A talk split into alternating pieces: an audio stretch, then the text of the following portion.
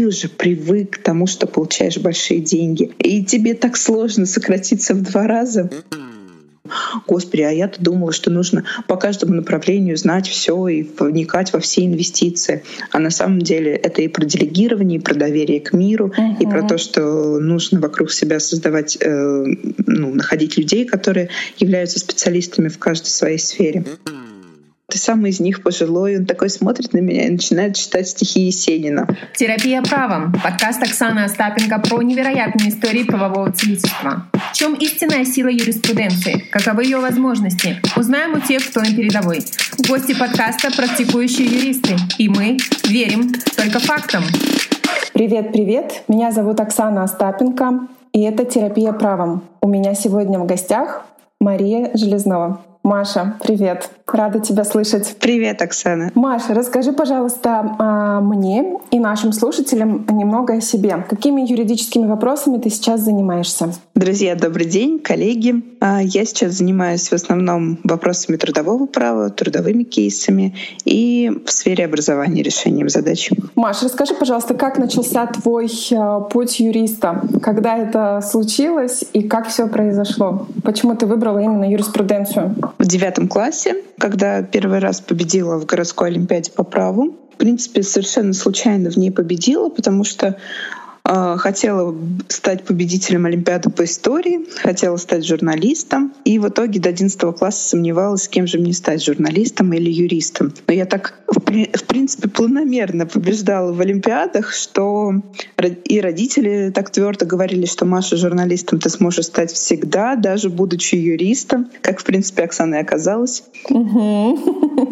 Да, ну как бы не без журналистики в моей жизни не обходится получилось, что я выбирала между юрфаком и журфаком МГУ. Как-то вот прям все складывалось так здорово до определенного момента, что была высокая вероятность, что я поступлю на юрфак МГУ. И не такая высокая, что на журфак, потому что все таки на журфаке нужно было сочинение так написать, так зажечь, чтобы всем захотелось тебя взять.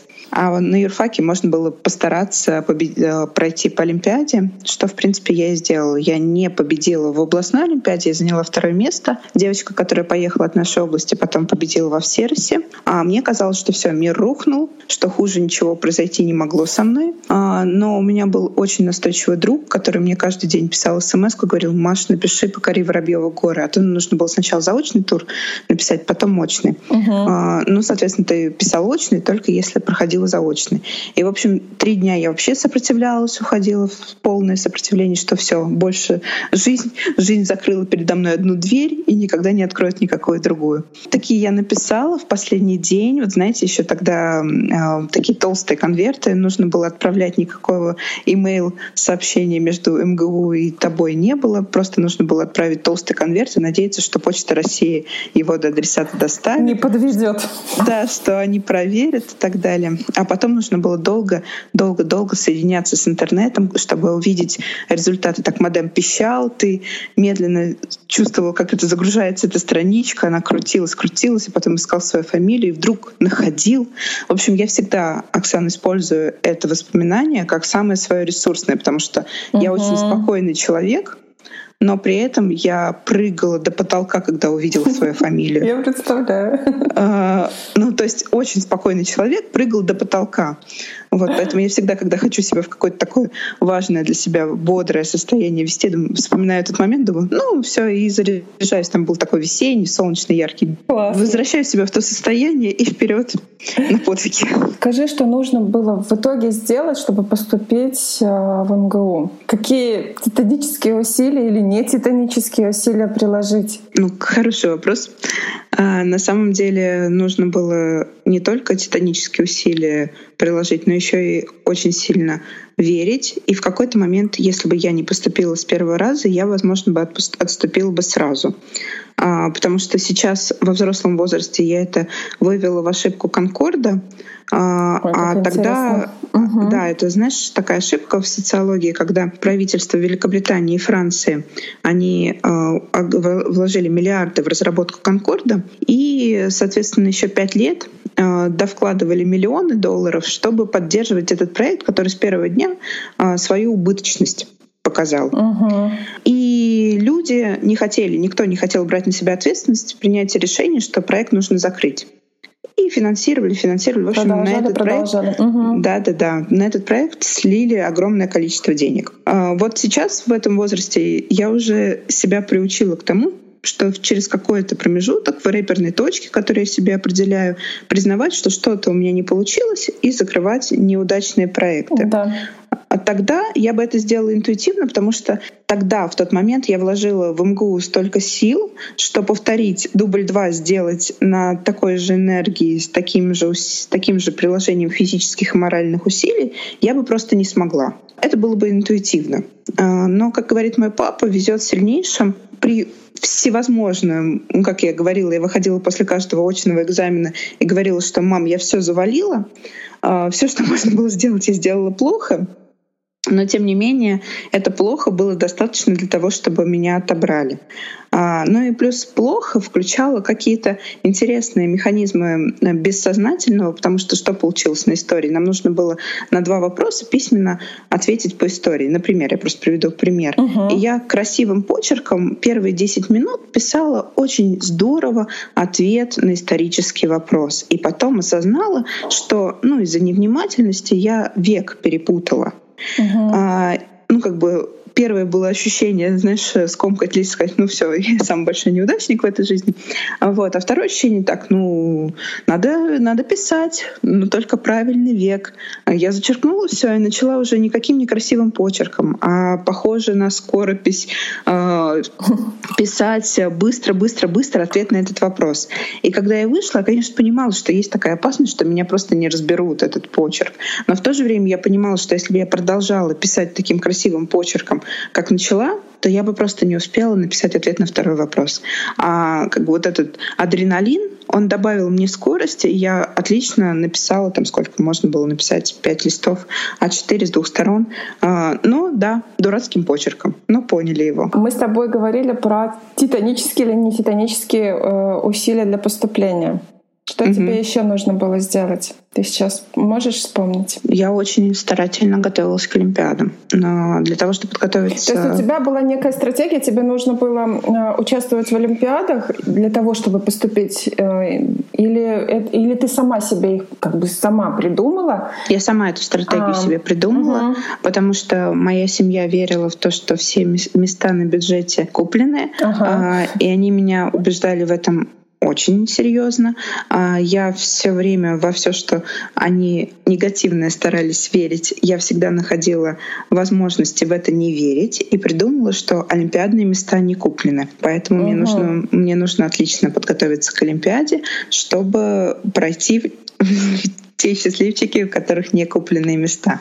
На самом деле, Оксана, отвечая на твой вопрос, да, я очень много готовилась, я очень много читала, причем взрослые такой нашей юридической литературы, которую мы потом проходили в на юрфаке. Угу. Да, мне было очень легко учиться в МГУ на юрфаке во всем, кроме английского, потому что я себя так классно понатаскала в юриспруденции, что многие преподаватели даже удивлялись.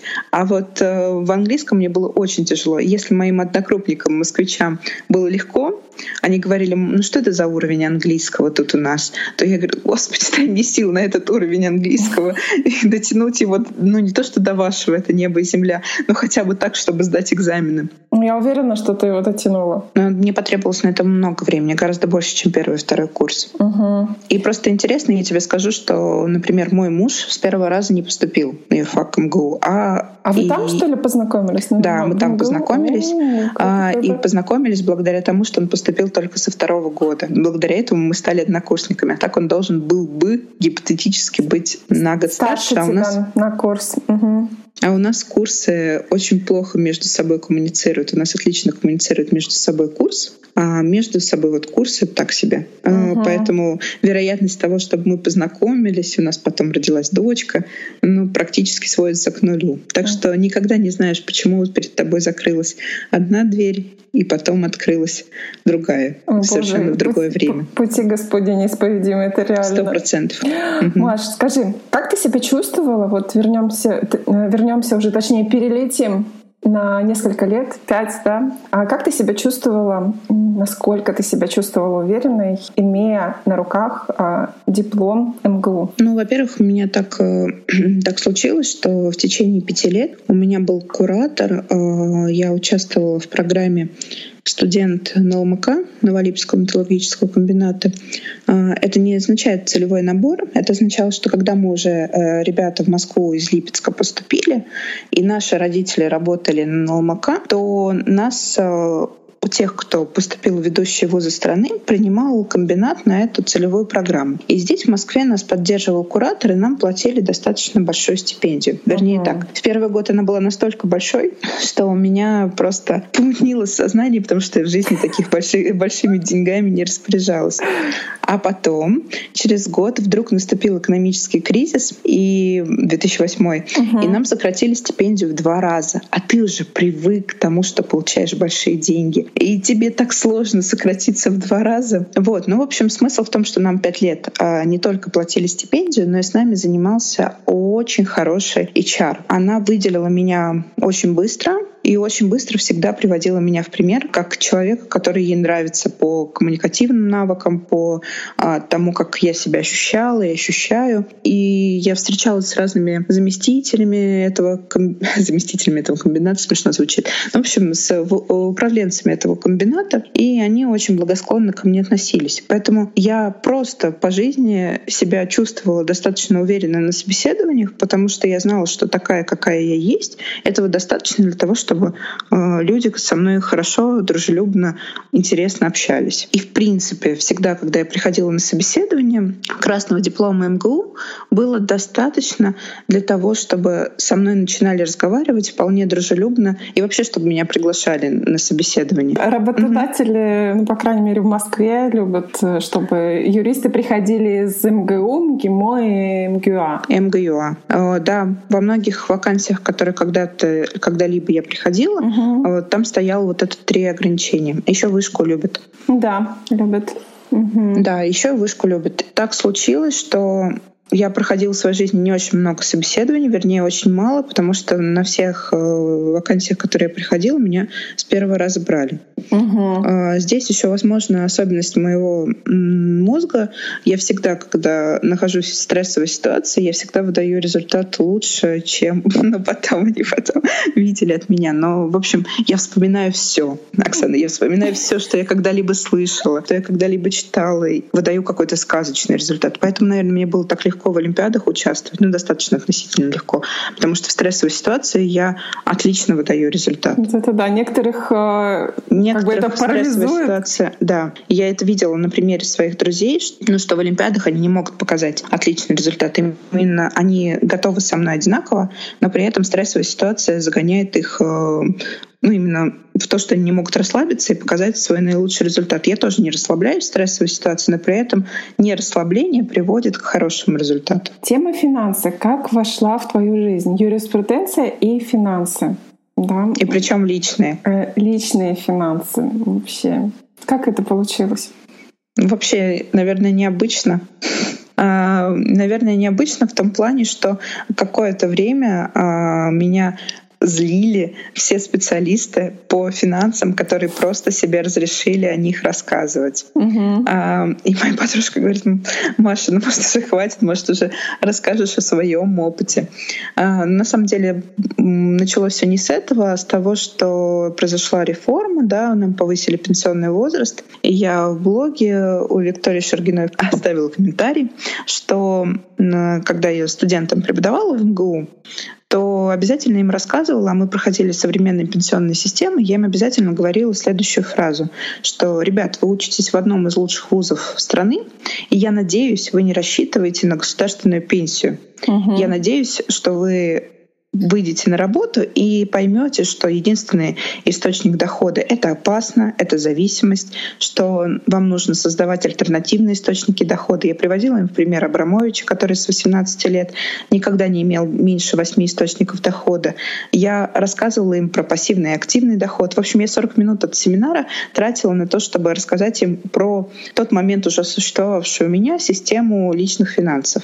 Эту систему мне подарила, можно так сказать, стать э, директором энергетического центра Сколково, а я уже дальше ее развивала, потому что она ее нарисовала такими красивыми, крупными, импрессионистскими мазками, а я ее развивала и в каждую из этих блоков внедрялась, вникала и так далее. Потому что в тот момент, когда она рассказывала, она говорит про ограничивающие убеждения, я слышу это и думаю, что за ограничивающие убеждения? Она рассказывает про финансовые привычки, я думаю, так, здесь мне нужно больше узнать. Uh-huh. Она рассказывает про то, что у нее в каждое направление инвестиций свои финансовые консультанты. Я думаю, господи, а я-то думала, что нужно по каждому направлению знать все и вникать во все инвестиции. А на самом деле это и про делегирование, и про доверие к миру, uh-huh. и про то, что нужно вокруг себя создавать, э, ну, находить людей, которые являются специалистами в каждой своей сфере. Вот. И я рассказала тогда этот комментарий, написала, ну, просто про, про МГУшников. И ко мне на этот комментарий пришел, в принципе, весь мой костяк блога. Э, люди, которые сказали, пожалуйста, расскажите нам. И я подумала, что написать еще одну статью, ну, она просто затеряется в интернете. И я сделала бесплатный большой марафон «Как создать альтернативную пенсию», где по шагам, начиная с ограничивающих убеждений, кончая инвестирование, рассказала про эту свою систему. Он был очень длинный. Многие не дошли до конца, но те, кто дошли, знаешь, первое задание было на ограничивающее убеждение. Девушка э, пишет мне сообщение утром, после, ну, день прошел, и она утром мне пишет сообщение. Она пишет, Маша, вы представляете, я, я по той методике, которую вы объяснили, проработала ограничивающее убеждение, и у меня было самое большое, что все мужики не джентльмены. Э, я искренне проработала это убеждение. Утром я проснулась и увидела смс о том, что мой бывший муж зачислил мне алименты за год, которые он не платил в течение года.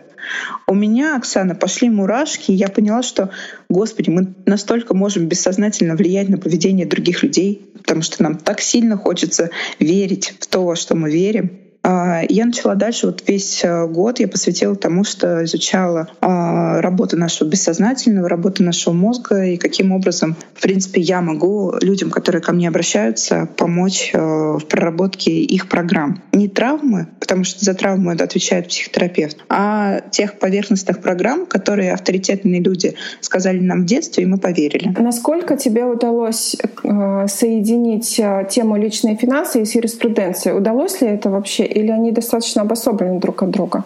То есть у тебя есть юридические вопросы, которыми ты занимаешься, и есть тема личные финансы.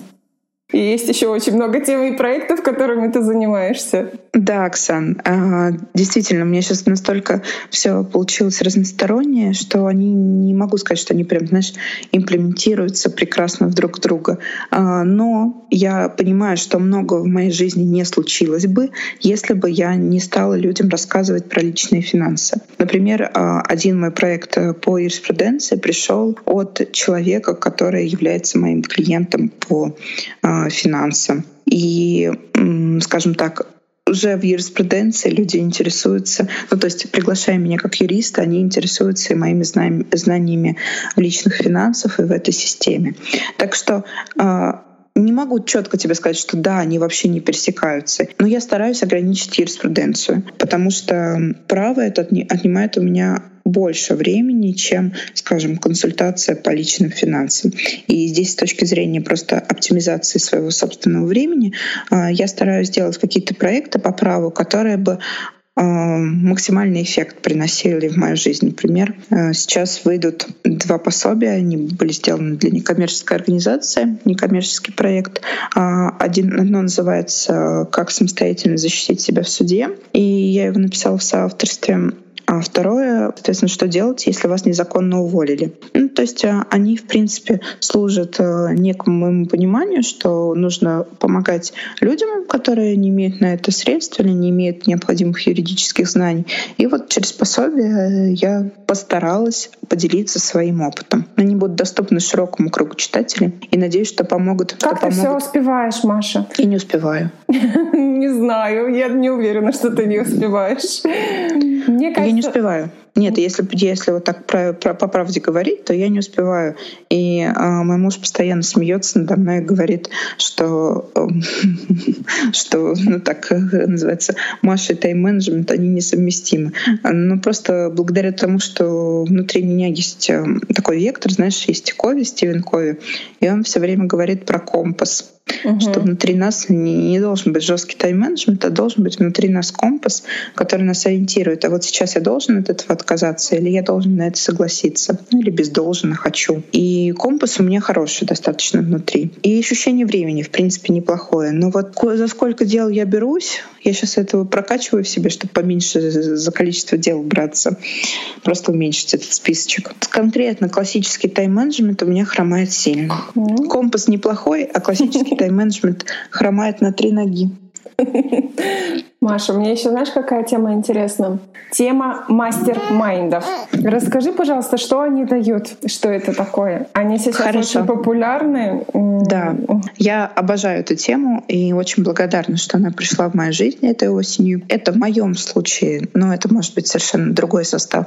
В моем случае это семь девушек, которые встречаются совершенно из разных профессий, которые встречаются каждый понедельник утром в красивом месте Москвы, завтракают и... Это всегда раз разные места? В нашем случае это всегда разные места. Мы это э, выбираем с точки зрения эстетики, с точки зрения повышения нашего уровня нормы. Девушки все из разных специальностей, из разных профессий, с разными увлечениями и разными целями. И наша задача друг для друга — это достичь групповой динамики роста, то есть помочь обратной связью на запрос. У каждой есть каждую неделю запрос.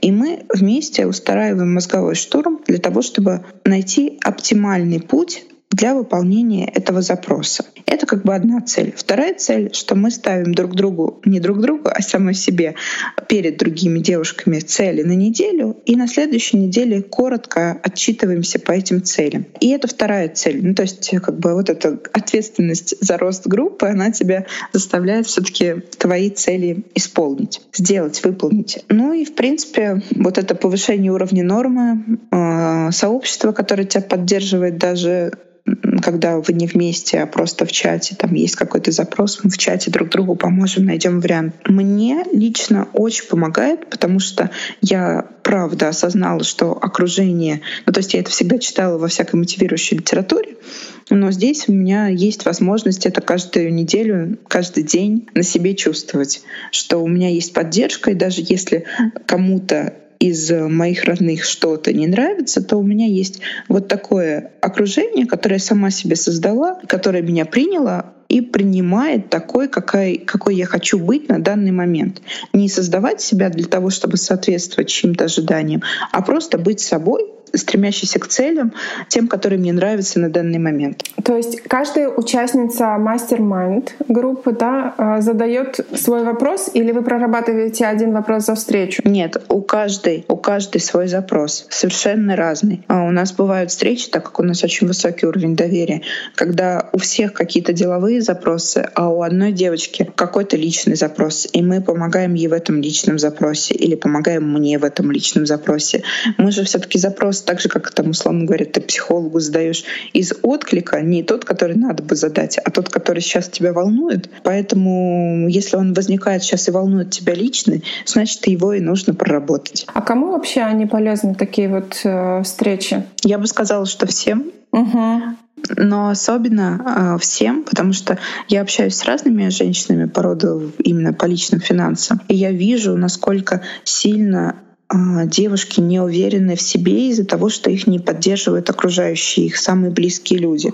И когда мы а, не заставляем самого близкого человека разделить наши мечты, наши цели и наши ценности, мы его не заставляем, мы соглашаемся с тем, что он может это не разделять. Сами создаем себе окружение, в котором эти цели, эти мечты разделяются и мечты начинают сбываться, потому что все равно поддержка человеку нужна, а, то я бы сказала, что каждый.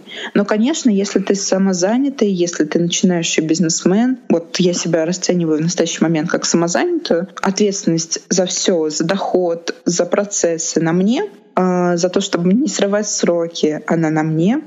Поэтому мне очень нужна такая поддержка. А кто должен быть в группе? Ну вот, например, решают э, несколько человек э, создать такую группу. Я понимаю, да, что ты сказала, это люди из разных профессий, с разным опытом, но изначально вот э, как подбирать участников такой, такой группы? В Москве, в Питере, во многих городах эти группы есть, и я вижу, что они подбираются немножко немножко по разным принципам. Я просто тебе назову разные принципы, по которым группа гипотетически может быть создана, а, соответственно, каждый для себя решает, по какому принципу он хочет, чтобы группа была создана. Можно просто по тому, откликается тебе человек или не откликается. В принципе, так была и создана наша группа, потому что у нас приходит, приходили периодически люди, которые на одну гостевую встречу, и кто-то оставался, а кому-то группа вся ну, как бы извинялась, говорила, что ну нет, мы не, не готовы. И это просто всегда человеку объявлялось как гостевая встреча, как бы встреча знакомства.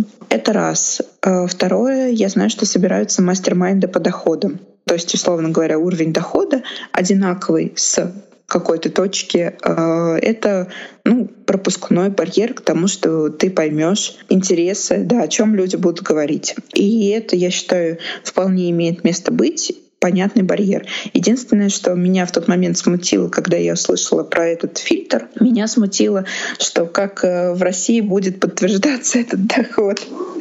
Вот. Но, ну, как бы, а, например, я как самозанятая пробиваю чеки, а, но при этом а, я каждый раз встречаю такое удивление у людей, что, господи, Маша, ты этим пользуешься, ну, типа, и могла бы не давать, мне говорят, и что это? И да ты что, правда? Ну, чего я только не встречаю на этот чек. Угу. И, ну, третье, это просто тематический мастер-майнд. Соответственно, например, люди собрались э, для бизнес-целей, люди собрались для решения каких-то семейных вопросов или для того, чтобы продвинуть свое хобби, и у всех хобби, ну, которые они хотят сделать э, каким-то альтернативным источником дохода. Это как бы третья возможность. И есть четвертая возможность. Она сейчас, слава богу, не так сильно распространена. Но почему слава богу? Ну, просто смысл в том, что э, профессиональный модератор, за который, который за это берет деньги, э, он собирает мастер-майнд-группу, и люди платят за то, что кто-то их модерирует.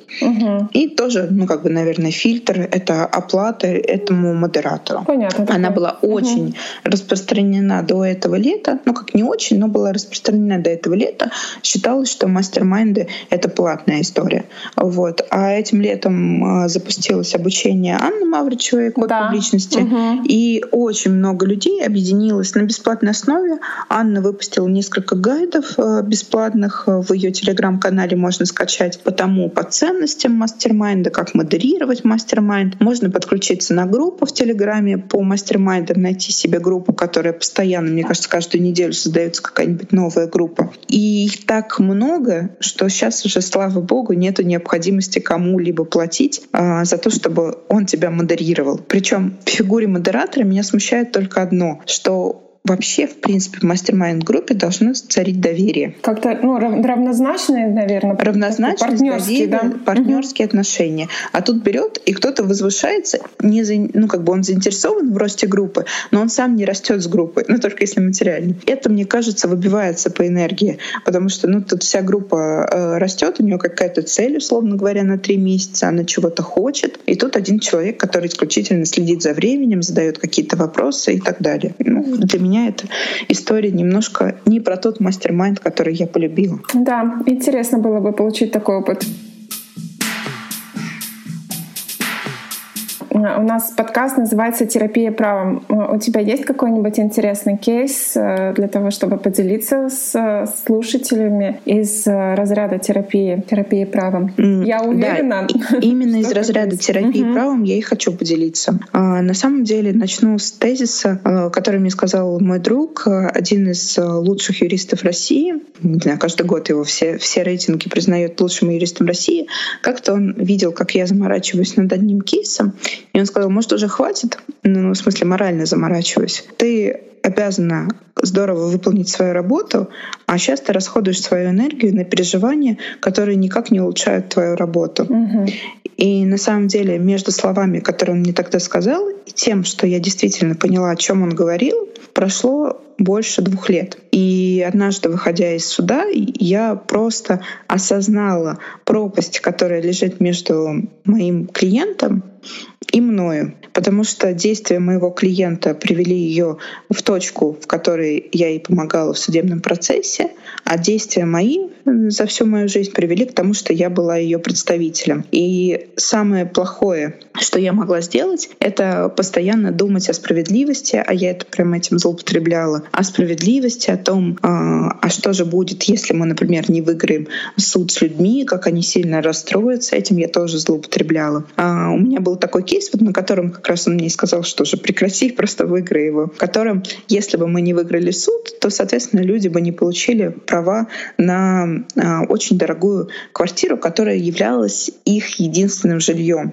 Просто там госорганы э, напортачили и отказывали им в выдаче э, правоустанавливающих документов. Просто когда я готовила документы, я очень сильно думала над справедливостью, вернее, несправедливостью этой ситуации, а вот над тем, что же будет, если я не выиграю этот спор и так далее. Мне, знаешь, мне это прям в какое-то очень непродуктивное состояние вводило. Но в итоге оказалось, когда ну, там я был, у меня был еще тогда очень маленький ребенок, и в суд ходил мой муж. И он говорит, Маша, ты представляешь, а, мы выиграли суд в первом заседании, там чисто серии через 25 минут после судебного заседания, э, да, выиграли этот суд. А смысл был в том, что я заморачиваясь, ну как бы у судьи это было уже там 150 дело. По... Не то чтобы я не проверила, просто конкретно у судов общей юрисдикции этого суда э, мне не удалось найти судебную практику. Ну, возможно, я плохо поработал, возможно, что я находил другое, но, в общем, других судов. Но смысл в том, что эта судья вот этого